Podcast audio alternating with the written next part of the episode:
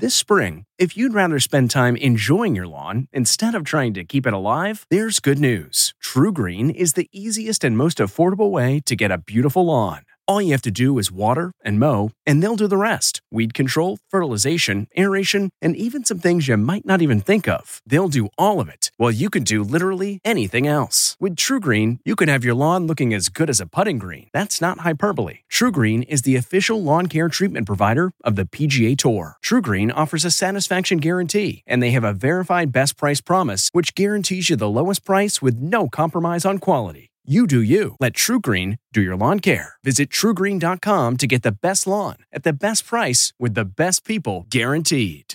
This podcast is supported by FedEx.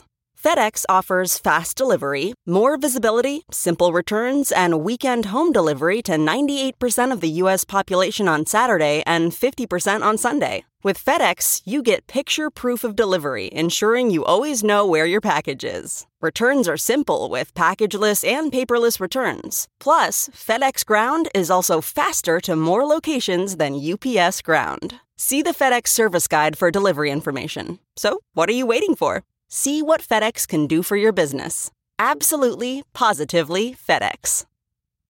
I'm Margaret Brennan in Washington. On this final weekend of the year on Face the Nation, it wouldn't be 2020 without last minute breaking news, and there's a lot of it today. First, that early Christmas morning explosion that rocked the city of Nashville. We'll talk with the mayor of Nashville, John Cooper. Former FBI Assistant Director for Counterintelligence Frank Figliuzzi will also be with us. Then, an update on the biggest story of the year the COVID 19 pandemic. More than a million Americans have been vaccinated so far as coronavirus cases, deaths, and hospitalizations continue to climb dramatically. The governor of California says his state could see, quote, a surge on top of surge on top of a surge in the next two months as millions of Americans ignore CDC recommendations to stay home this holiday season.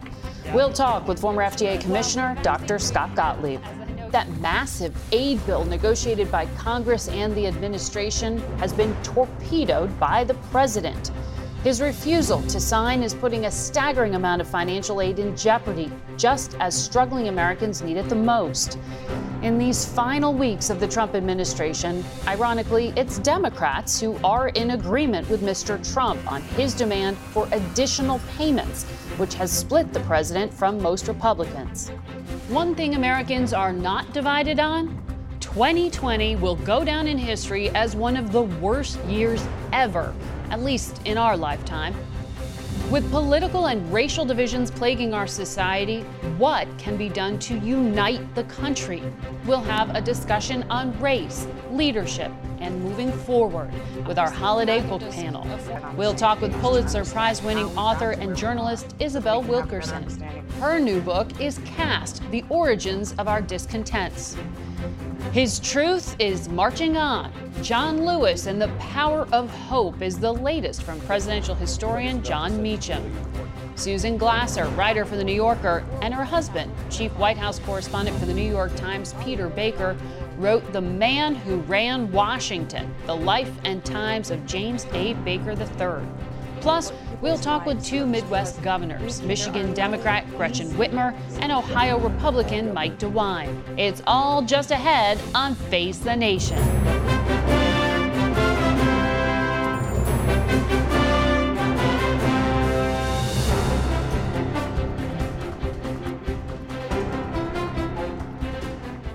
Good morning and welcome to Face the Nation. There are only four and a half days left in 2020, and the wicked blow this year has dealt is not letting up. There have been more than 80 million cases of COVID 19 worldwide. Here in the U.S., we've seen nearly 19 million infections and more than 331,000 deaths. Los Angeles County alone is seeing a coronavirus death every 10 minutes. Washington is quiet as the president vacations at his golf resort in Florida. But yesterday, jobless benefits for more than 14 million Americans ran out. And the government could shut down just after midnight tomorrow if Mr. Trump does not sign the COVID relief bill. This comes on top of the Christmas morning bombing in Nashville, which left three people hospitalized and decimated part of the city. We begin there this morning with CBS News correspondent Mola Lenghi. Well, Margaret, there are more than 250 federal agents on the ground here in Nashville continuing to investigate. The FBI says they've received more than 500 tips, and CBS News has learned they have zeroed in on a person of interest. The day after an RV exploded in Nashville, leveling parts of downtown, federal agents raided a home tied to Anthony Quinn Warner, identified by the FBI as a person of interest in the blast. This Google Maps image is partly why the feds ended up at the home just outside Nashville. Notice the RV parked behind the wood fence.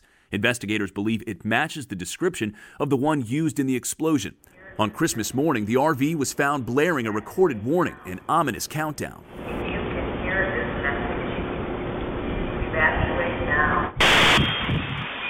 In addition to three injuries, human remains were found around the scene. Now, it's unclear to whom they belong, but authorities say possibly the suspect. We're working under that assumption and processing as such. At this point, the FBI says they do not believe there are any additional public threats. Parts of the downtown area remain a crime scene as investigators sweep through the streets for evidence, keeping an eye out for components of whatever caused this massive blast felt miles away. It's like uh, a giant jigsaw puzzle created by a bomb that throws pieces of evidence across multiple city blocks. Well, the RV exploded while parked next to an AT&T transmission building, knocking out cell and Wi-Fi service uh, in the area. The fire department here says it could take a couple more days for that to be restored, Margaret. Mola Lenghi, thank you. We want to go now to the mayor of Nashville, John Cooper. Good morning to you, Mr. Mayor. Good morning. CBS is reporting that a person of interest in this explosion has been identified. Is there any update yet on the motive behind this bombing or who carried it out? I think everybody feels like there's a lot of momentum behind the investigation, and I expect a lot of answers, uh, a lot of questions will be answered uh, relatively soon. Uh, we've got hundreds of agents on the ground working very hard.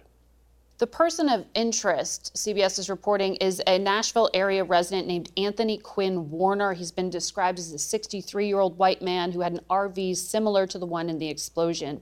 Do you know if he is the suspect and, and what his status is? Well, I, I, know what you know, what the authorities are reporting to the public. Um, again, I just think there's a lot of momentum in the investigation, and uh, it's so I think there's a lot of public interest because it's so shocking that on Christmas morning, this time of greatest hope, you have a bombing, a deliberate bombing. Uh, how can this be? And the public, I know, is anxious to try to understand it better. Uh, absolutely. You said that this was not typical of terrorism. You called it an infrastructure attack. What did you mean by that?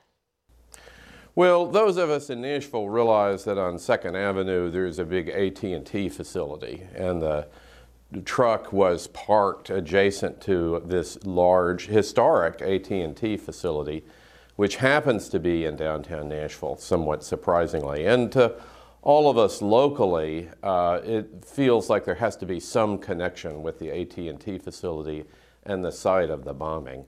Um, you know and that that's just that's a bit of just local insight into that it's got to have something to do with the infrastructure well, we know it, service was knocked out in parts of Tennessee, Alabama, Kentucky. This mm. was far reaching. When will service be restored? And, and do you also need help from the president, as the governor has asked? yeah, oh, absolutely. The governor and I have talked about this. Um, the damage on Second Avenue is not dissimilar than what the tornado inflicted on Nashville in bigger parts of Nashville rather than just on one street. And so it, it, we, we're going to need to get this rebuilt. It's part of our historic identity of Nashville, this kind of late Victorian streetscape that ended up being bombed. And the businesses there, they've just, going through COVID, they've had the worst nine months that you could have as a business, and then now to be affected by a bombing. Uh, of course, we're going to need help, and we may need some help in uh, re-hardening our infrastructure. Now the AT&T building itself, I think a lot of it probably survived very well, but you have flooding after these events mm -hmm. that mm-hmm. gathers in basements, and so some of the problem may have been the result of the cure than from the bombing itself. And how long before service is restored? Well, I know AT&T is working very hard and sent a lot of trucks to Nashville to get this back online. They'll have to tell you when it will be, but every everybody's working hard to solve the problem. Do you uh, feel confident that there is no ongoing threat to your city? I, I feel confident in repeating what the authorities, uh, what the investigators said yesterday to Nashville, that they think that the threat is over, that, that Nashville is safe, uh, that there aren't any other bombs. I think they wouldn't have said that unless they were very confident that that is true. You also have an ongoing COVID spike in the state of Tennessee mm. that you're dealing with, yeah. and you're rolling out the COVID vaccine in your city. Uh, how is all of this coming together? Is it complicating the response? Well, uh, this is our year of first responder. You know, we, we've had a lot of brave nurses and doctors all year long. On Christmas Day, six incredibly heroic police officers get added to our roll of honor in Nashville for 2020. Uh, COVID, of course, makes everything harder. We are in the middle of a spike. It's hard to know um, post Christmas where that those numbers are headed to. Uh, in Nashville, we've dealt with it reasonably well. We've had a mask mandate and we've had restrictions on gatherings and um, that have been going on for some time. It's part of how our businesses are suffering. Our hospitality area, our gatherings have been restricted, and so the businesses that were bombed are still in the middle of having a COVID recovery. Again, it's part of needing response by the federal government, both from the bombing and, and for COVID also. All right, Mr. Mayor, good luck, and, and good luck to everyone oh, in your city. Thank you. We want to go now to Frank Figliuzzi. He is the former Assistant Director for Counterintelligence at the Federal Bureau of Investigation and the author of the upcoming book, The FBI Way. He joins us from Houston. Good morning. Good morning, Margaret. This was a significant explosive device detonated in a major U.S. metropolitan area, and yet there was no threat detected beforehand. How confident are you that there is no broader threat in the country? So, my confidence uh, comes out of the language that law enforcement has been using as recently as the press conference yesterday afternoon. When you hear law enforcement leaders say things like they're confident that the city is safe, that there is no additional threat, that there's no additional explosives attached to this incident, and that they're confident they will find out who did this, that's a code for we know who did it and we've got our man. And I, I say man because the statistics tell us that bombings are largely committed by men. Well, the person of interest that CBS News is reporting is uh, Anthony Quinn Warner. Federal investigators are not calling him a suspect. Do you believe that he is? Do you know anything about him? Margaret, I, I do from observations, experience, and from talking to sources, I do believe that we'll fairly quickly see Warner uh, turned from person of interest to the subject of the investigation. And I think right now we're all waiting for DNA results of that tissue that we all heard has been found in and around the scene. And you believe that may be him? I think it's quite likely that this was a suicide mission for this individual if there's any comfort to be taken here, it's that this may likely end up being not connected to a larger group or organization, international or domestic, but rather a personal, real or perceived uh, beef acting out on something that may or may not relate to that AT&T building. Mm-hmm. It's going to be personal to him. The choice of Christmas morning, deserted street was not about hurting people or sending a political or ideological message, but rather some personal connection to that building, to Christmas Day, or some other thing that caused him to act out. You know, the governor of Tennessee described this as an attack, and he said it was a vehicle borne improvised explosive device. It blew up not just that RV, but it decimated at least 41 buildings in the surrounding area. How easy is it to make a bomb of that scale and do it underneath the radar without law enforcement knowing this threat was there?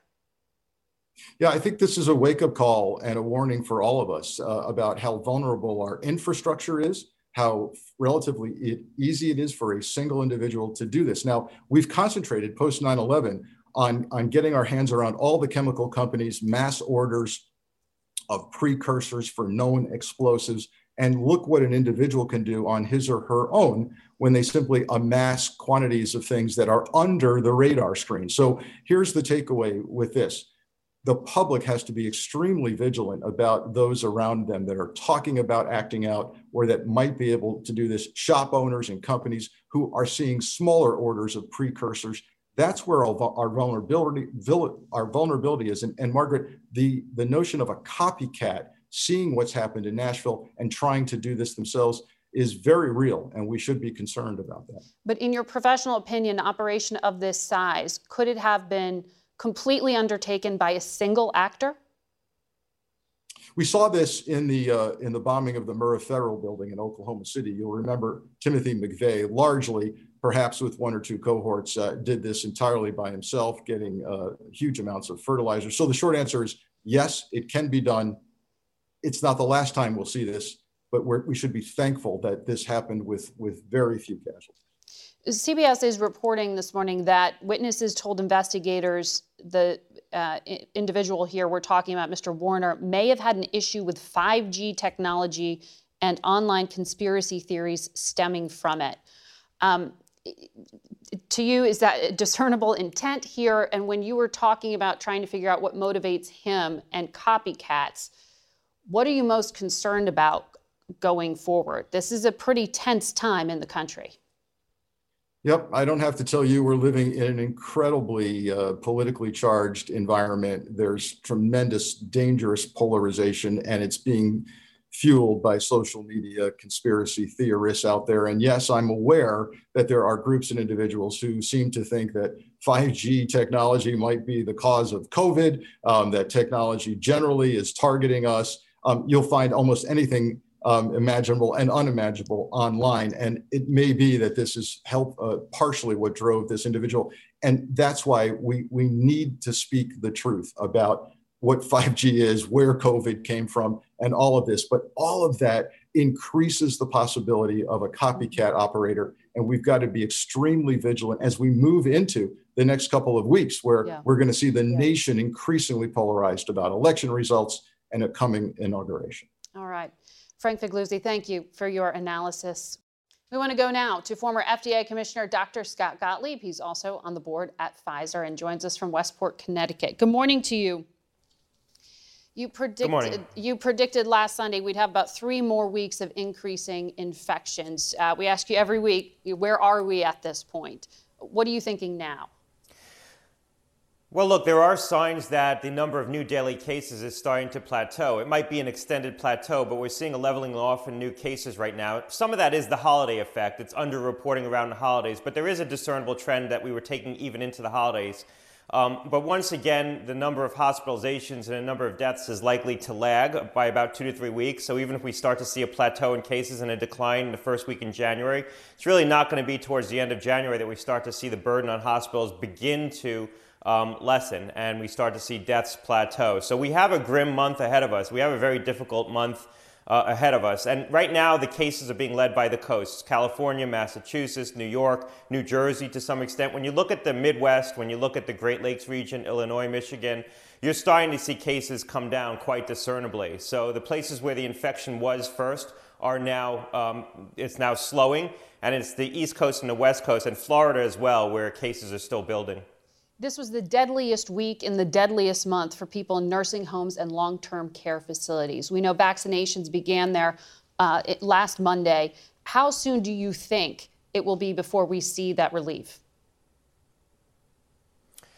Well, vaccinations are going to take about three weeks to get through all the nursing homes. I mean, we will start to see some some indication that the vaccines are probably having an effect, maybe as early as this week, because we know that immunity does start to kick in maybe a week after vaccination. They went into the skilled nursing facilities first and vaccinated there first. So you have some of the highest risk people in those facilities. So that will start to have an impact on the mortality trends with COVID, but you know, it's coming late in the season, um, and it's going to take a couple of weeks, maybe a week to 10 days for partial immunity to kick in. And to get full immunity, especially in an older population, you really need the booster. We do see in a younger population more robust immunity after that first dose, but in the older populations, it really requires a second dose to get the full effects of the immunity from the vaccine.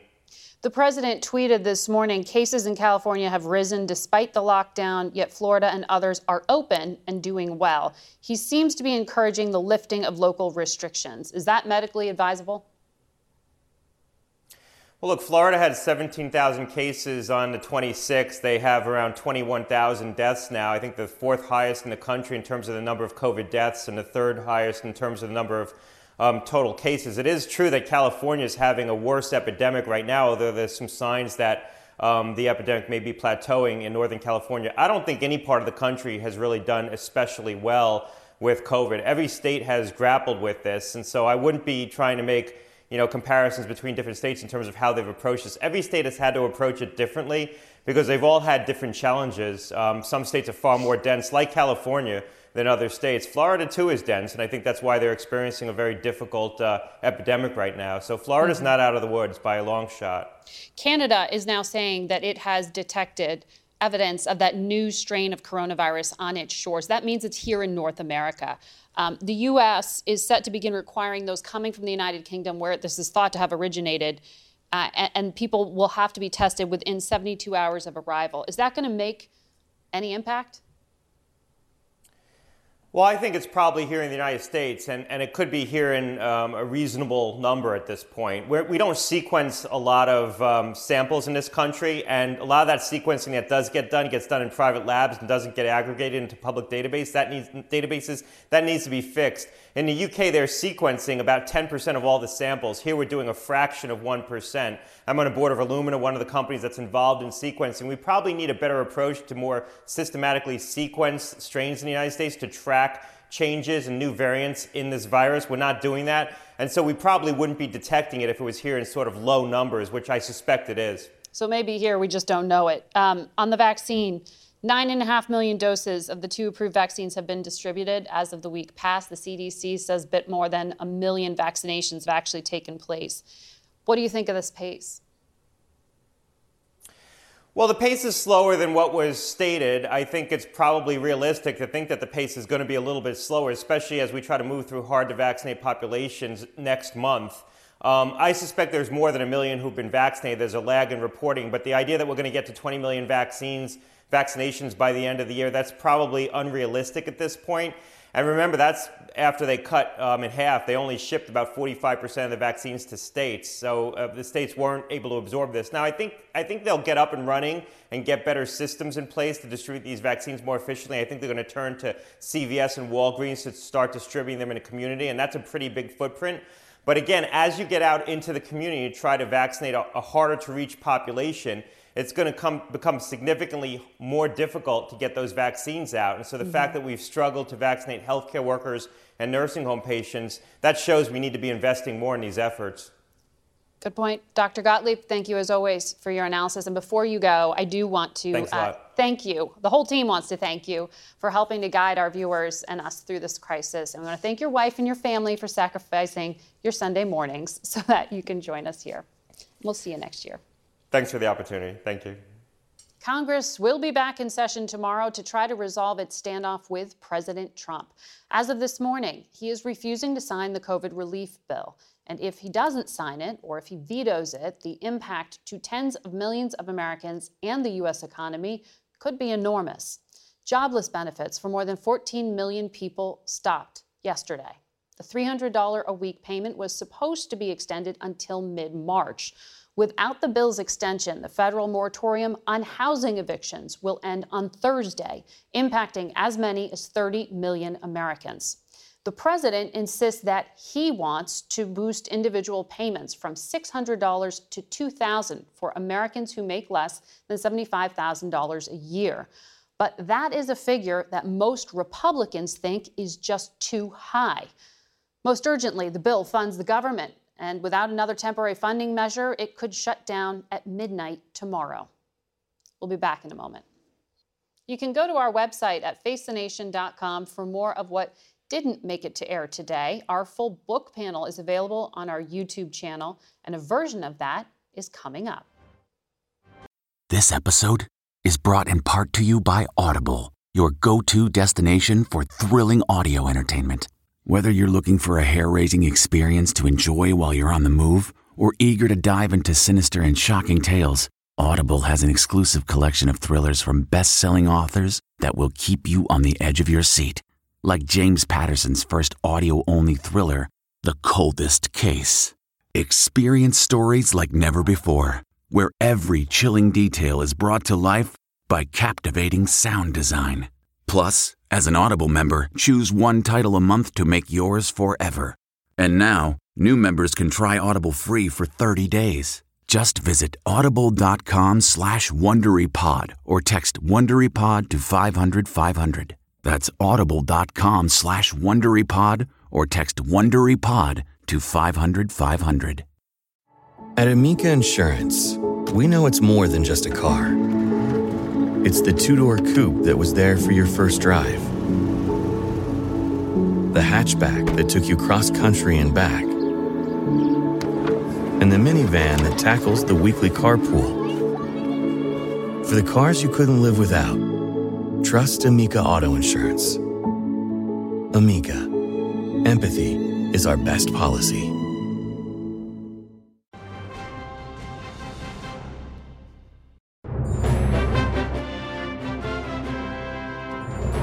Today, we wanted to bring together two governors from particularly hard hit states this year Ohio Republican Mike DeWine and Michigan Democrat Gretchen Whitmer. Good morning to both of you, governors. Good morning. Good to be with you. Thank you very much, Margaret.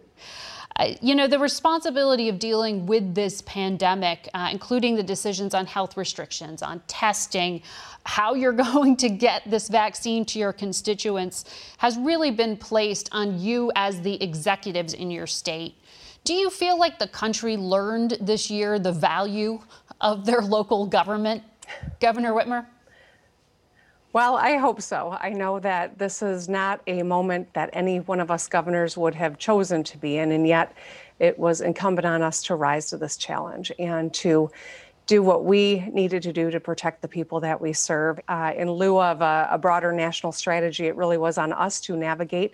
And I think we've done uh, done a lot of it together. And, Governor DeWine, do do you think there is a new appreciation for the local officials versus the focus on the national? No, I think people uh, normally look to their governors in a, in a crisis, a local crisis. You know, flooding along the Ohio River or uh, tornadoes in western Ohio, that's normally what you think a governor will respond to. So I think, in a sense, they're, they're used to, uh, you know, a crisis. But of course, this is once in a hundred years. We haven't seen anything like this at all.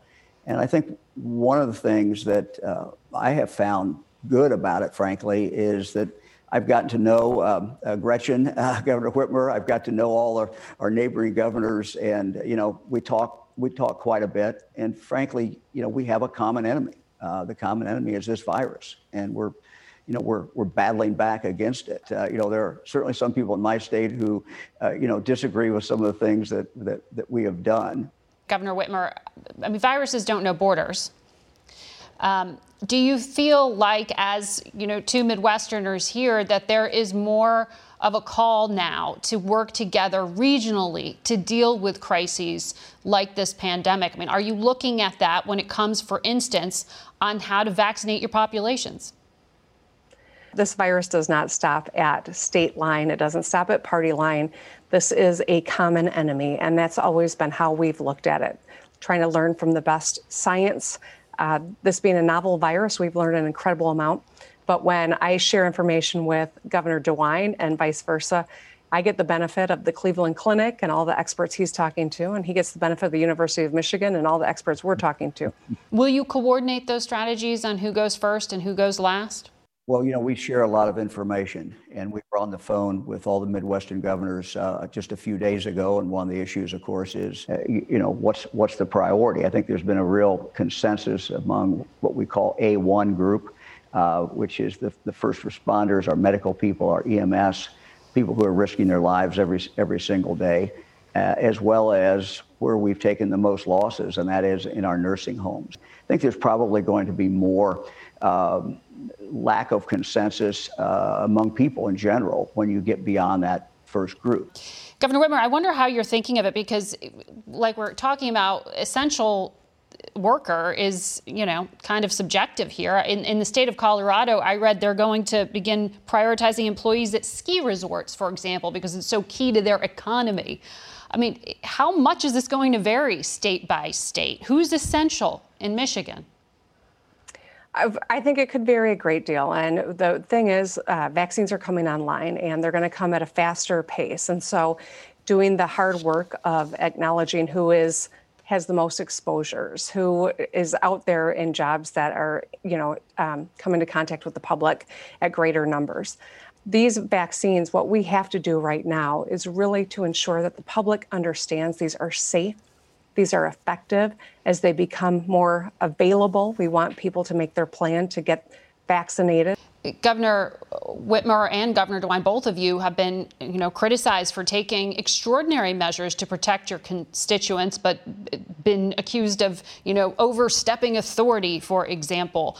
Governor Whitmer, I know you had that extraordinary kidnapping threat. There were threats against you, Governor DeWine as well.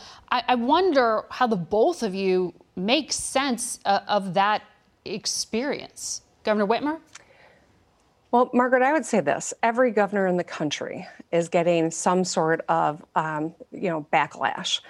The backlash that we're getting is because we've gone uh, to take sure that every measure is about saving people's lives. And we have largely had a lot of success. Studies have shown we have saved thousands of lives. And yet, we know COVID 19 is still a very real threat. We're posting the highest numbers that we have in 10 months other governors are getting a backlash because they haven't done enough and people have been dying on their watch. There are no easy solutions here, no clearly obvious solutions here. Yet, I believe that the right thing to do is to follow the science and to put people's lives first because we can and we will recover from the economic blowback from COVID 19 that has run amok in our country. What we can't do is, um, you know, bring someone back to life. Governor DeWine? Well, I think it's understandable uh, that people are upset. It's nine months into this. Uh, people are tired of it. Um, so I, I, get it. And, you know, we've asked people to, to make sacrifices. But my message to the people of Ohio continues to be uh, we should do everything we can to save lives. And hope is there. The vaccine is here. Now, it's going to take a few months, you know, for everybody to, to, to get it. But uh, this is not the time to uh, pull back. Uh, this is not the time to give up. We know business, particularly small business, continuing to go is very, very important. We know they've been hit very, very hard. But um, you got to balance that with, with saving the lives. Here's to a healthier and happier 2021. Thanks to you both, governors. We like to honor tradition on Face the Nation, and each year we talk to authors whose new books have all been named some of the year's best. Four of them join us now. Jon Meacham's new book is His Truth is Marching On John Lewis and the Power of Hope. Peter Baker and Susan Glasser are the co authors of The Man Who Ran Washington The Life and Times of James A. Baker III. And Isabel Wilkerson is with us to discuss her latest, Caste The Origins of Our Discontents. Good to see all of you. Um, Isabel, I, I want to start with you. Uh, you tackle the very difficult subject of race in your book, in which you describe a caste system in our country, where you say skin color is really kind of the metric for where you fall in the hierarchy.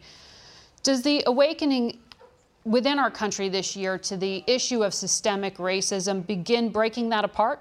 Despite the record turnout for this election, um, we have seen the, you know, the ruptures that are as deep as they've ever been. Uh, we still face, you know, disturbing levels of division in our country. Um, this idea of racialized uh, polarization still continues. But I do hope that some of the things that have happened over the last year, um, this past summer, particularly involving uh, the sense of awakening and, and um, outrage over what happened to George Floyd and Breonna Taylor and so, so many people who have become um, part of our conversation. I hope that this has been uh, leading us to some type of awakening to get past these divisions. Jon, you profiled one of the giants of our uh, civil rights struggle in this country, John Lewis, who we lost this year. Um, and you wrote about his famous march to Selma, where he was severely beaten by law enforcement, even though this started out as a peaceful protest. You said when that footage was shown to the country, there was revulsion all over America. Revulsion, then redemption. Is there anything more American? Right now in America, we have rev- revulsion that Isabel just described again at what happened. Are we at the point of redemption yet? Well, redemption's a complicated thing, and uh, that's something that we have to work on every day. Uh, John Lewis represents, I think, uh, faith in two fundamental forces in life. He was on that bridge because of a faith in God, and he was on that bridge because ultimately of a faith in America. Uh, Frederick Douglass once said, There is no soil so conducive to the growth of reform as American soil. And so there is pro- progress is possible. And uh, John used to say, when people would say, well, nothing's ever changed, he would say, when he was uh, a senior member of Congress, come walk in my shoes. now, that's easy for me to say. I'm a white Southern male Episcopalian. Uh, things tend to work out for me in this country. I wrote this book and I wanted to profile John Lewis because he represents the embodiment of the best that the religious impulse can play in our public life.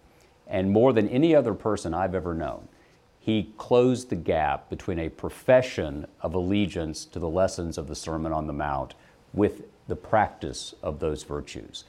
And I think if we look at stories of people who walk among us and who just walked among us, and we see what they did, and they did something so remarkable, that should give us some faith, some inspiration that we can do the same. Mm-hmm. And, and, part of that process, Peter and Susan, um, is figuring out how to turn what the country is experiencing into action that falls upon our political leaders. I mean, you you cover Washington, the both of you.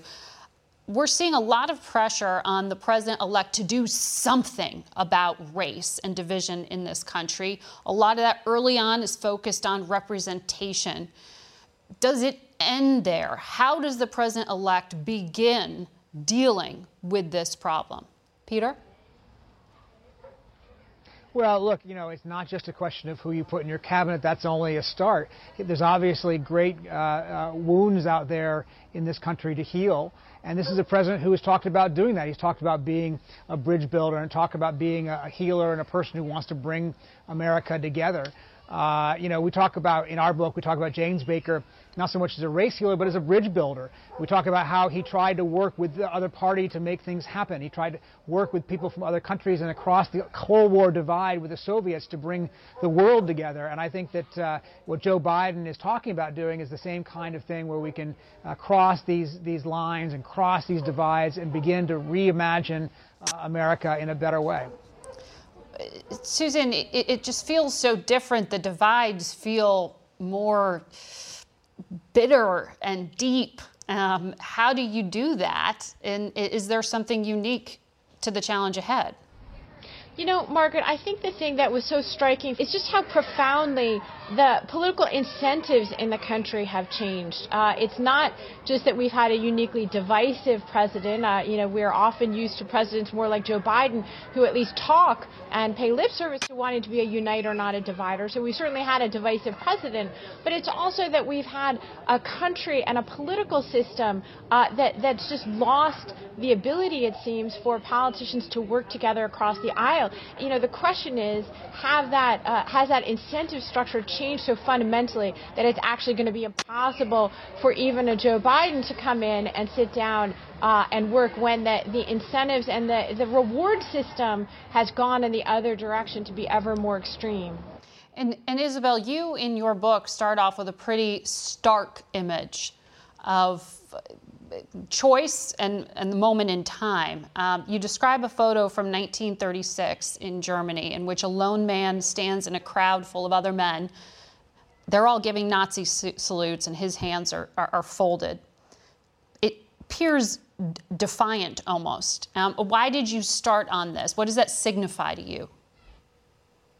Well, I started with that. It's the photo of, of August Landmesser. He was surrounded by people who were caught under the spell of the Nazis, and yet he alone was the one who was on the right side of history. And we all would like to believe that we would be on the right side of history in a situation such as that, that we somehow find a way to stand up uh, in favor of justice.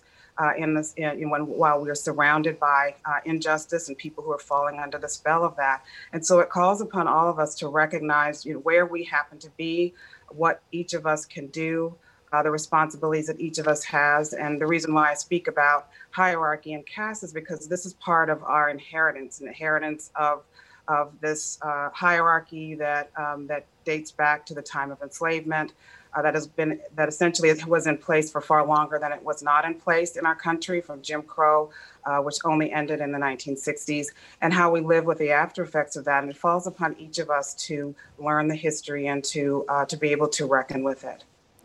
I'm interested in this uh, idea, though, of what you were describing as um, a, a caste system, because in at least political narrative, the past four years have been about disruption. They've been about breaking apart systems. They've been about, um, you know, trying to break apart the establishment in particular. But you have a very different view, right? You you think and have pointed to the 2016 election in particular as about reinforcing those caste systems. Well, you know, a caste system essentially is an artificial, uh, arbitrary graded ranking of human value, and it dates back to the time of enslavement. And so we've inherited the assumptions, the stereotypes, uh, the rankings that are have been have essentially been assigned to people based upon what they look like, which goes back to the time of enslavement. And I, I want to take a, a, moment to uh, remind ourselves of how long this has been a part of our country, uh, that it's a foundation of the uh, power structure that we have inherited. You know, John, you you have used the phrase "the soul of America." One we hear that, that phrase from the president-elect quite often. Um, we've had the election that was supposed to be the fight for the soul of America. Where are we now? Where does that fight go? Are, are we hmm. at absolution? Where, where are we? No, we're, we're a long way from absolution, and, and uh, will be until what uh, Faulkner called the last red and dying evening. Uh, my sense of the soul of the country is that soul in Hebrew and in Greek means breath, an arena of contention in which our better angels, to use Lincoln's phrase, do battle against our worst instincts, many of the worst instincts that Isabel's remarkable work has, has cast light on. And every day is part of that struggle. To go to what Peter and Susan were saying, division in American life is, is not the exception, it's the rule and disagreement and uh, the impulses of appetite and ambition and the clash of interest, all of these things are perennial and universal human forces. What we have to do, what we're called to do by history and by reason and to some extent by faith, is to devote ourselves to the idea and the reality of making real for everybody the promise of the country which is that we were all created equal and were endowed by our Creator with certain inalienable rights. And at every point, Isabel mentioned the right side of history, at every point, from Seneca Falls to Selma to Stonewall, the right side of history has been those who stand on the side of individual rights, of the sanctity of the individual, of liberty under law, and of openness not of, you know, we build bridges in this country when we're at our best, not walls. And that may sound like a homily, but it has the virtue of being rooted in history. Well, go around Washington. What are the monuments to? The monuments are to imperfect people and imperfect events, but they are ultimately about liberation and not captivity. And that's what our, the work of politics should be. You know, President Trump, as, we, as I referenced, was elected on this agenda of disrupting the status quo. Kamala Harris is a symbol of change. Joe Biden, though, is seen as a return of the establishment. What is the choice we are making here as, as a country? I mean, uh, in, in some ways, the Biden platform was about restoring where, where we were. Well, look, Margaret, it's very hard to imagine a world where we're just going to pretend that the last four years didn't happen, right? Uh, you know, I think there was a, a, a, palpable sense of returning to normalcy that, that powered and animated Joe Biden's campaign. But I think, you know, the question is really whether uh, identity politics uh, is the choice that people on both sides of the aisle are making right now. Uh, was it really about a policy platform for Biden or even for Donald Trump? I, you know, to me, the lesson of the last few years uh, is that people are much more likely to embrace uh, uh, identities and tribalism that they find to be comfortable in our politics right now at the expense even of a program. Does the disruption become the new foundation here, or is it about restoration? Margaret, that to me, that's the thing that's so uh, uh, notable. Uh, you might want a more normal world, right? That wor- word normalcy, you know, has never had such political resonance. But the truth is, is that uh, you know the world has moved on, and there are a number of areas, the Middle East and uh, the recognition of Israel, uh, uh, uh sort of midwife by the Trump administration by several Arab countries, obviously is is a different fact set and a different reality than the one that was there four years ago. Biden so far has assembled a government uh, that suggests that that a sort of certainly a return to competence and expertise, bringing people who served already in senior positions in the Obama administration. So there's a continuity. Uh, and then the, I think that the message to people is that Trump represents a discontinuity uh, mm-hmm. in American politics and policy but I, it's it's unclear that that's really the case. And I think, uh, you know, to John's point, uh, we're not just going to wash away the last few years. That's not how this is going to work. It's not over. It's not even the beginning of over. We're not just going to wake up one day and it's all going to be some crazy right. dream and you know tweet storms. but Peter, you know, as Americans, we always think it's about us, um, and we're talking here about us as a country. But for the rest of the world, when, when they hear the president elect say, America is back and we're ready to lead, hasn't the world moved on? Hasn't the world changed? Does the world really want America to organize it? Yeah, that's a great question. And I think President-elect Biden uh, probably recognizes that it's not simply a matter of returning to where things were four years ago. And if he doesn't, that's going to be a challenge for him because, in fact, you're right. The world has moved on to some extent. They've seen in the last four years what it's like when America goes in a different direction. I think there's a lot of burned uh, feelings out there about international agreements. What, you know, who's going to want to enter a new international agreement with the United States if they feel like four years from now it might just be reversed by the next administration? And that's why I think President-elect Biden does have a, a challenge in terms of deciding what to keep and what not to keep of what his predecessor has done, partly because of this, the idea of not seeming like we just swing back and forth radically every every term. He probably will adopt more of, of Trump's uh, positions on China, for instance, not, maybe not the specific tactics on tax on tariffs, but mm-hmm. a stronger uh, position against China than the Obama administration had. You can't just simply rerun the past. You're going to have to adapt the future, uh, and that will include at least some uh, of what the last four years has has uh, has brought to us. Thanks to all of you for the conversation and for joining us today. And Happy New Year. Stay healthy. We'll be right back.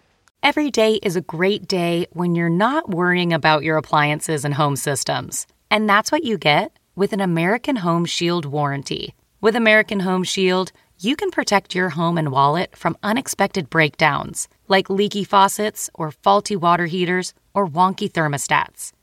Now that's something to celebrate. When it comes to protecting your appliances and home systems, don't worry, be warranty. For 20% off plans, go to ahs.com slash Wondery. For more details, See ahs.com slash contracts for coverage details, including limit amounts, fees, limitations, and exclusions. What makes a life a good one? Is it the adventure you have? Or the friends you find along the way?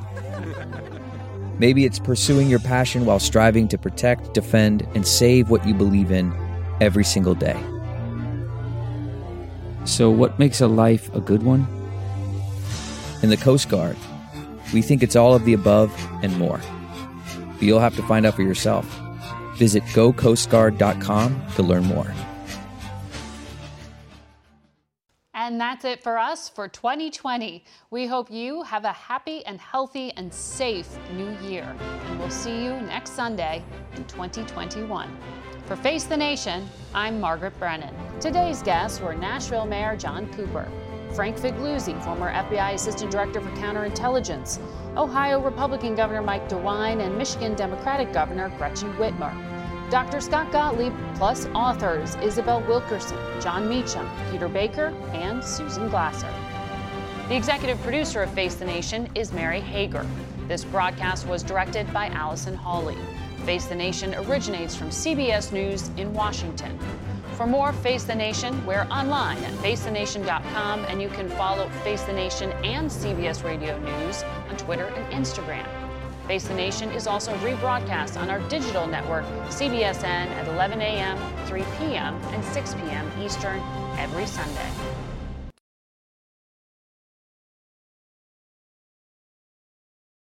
It was the biggest scandal in pop music. The stars of Milli Vanilli, the Grammy-winning multi-platinum R&B phenomenon, were exposed as frauds. But none of this was their idea. So whose idea was it? Enter German music producer Frank Farian. He saw the success of acts like Michael Jackson and Prince, and he wanted in, no matter the cost. So he devised the perfect pop heist two once in a lifetime talents who were charismatic, full of sex appeal, and phenomenal dancers. The only problem? They couldn't sing. But Frank knew just how to fix that. Wondery's new podcast, Blame It on the Fame, dives into one of pop music's greatest controversies and takes a never before heard look at the exploitation of two young black artists. Milli Vanilli set the world on fire, but when the truth came out, Rob and Fab were the only ones who got burned. Looking back now, it's hard not to wonder why did everyone blame them and not the man pulling the strings? Follow Blame It on the Fame, Milli Vanilli, on the Wondery app or wherever you get your podcasts. You can binge all episodes of Blame It on the Fame early and ad-free right now by joining Wondery Plus. The Hargan women seem to have it all. From the outside looking in, we were blessed. My mom was amazing. But as detectives would soon learn, there was a lot going on inside the Hargan household. Ashley and I have been calling my mom and the house and Helen. Okay. No one's answering.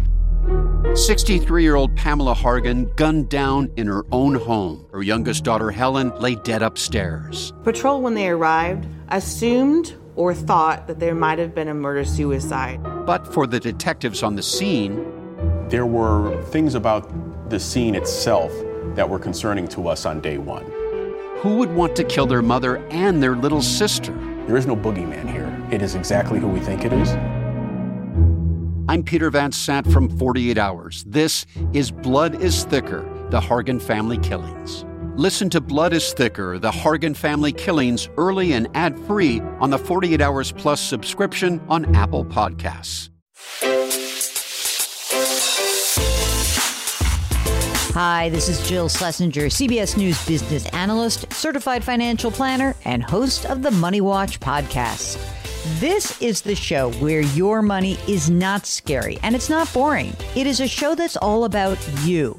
It's your questions that make it possible for me to provide unconventional and entertaining insights on your money and maybe more importantly, on your life. I'm going to be your financial coach, someone who brings common sense and an insider's perspective on how to manage your money and your emotions. And I promise we are going to have a little bit of fun along the way. Have a question from retirement to career changes to college funding? Just send us an email at askjill at jillonmoney.com. Follow Money Watch wherever you get your podcasts. You can listen ad free on the Amazon Music or Wondery app.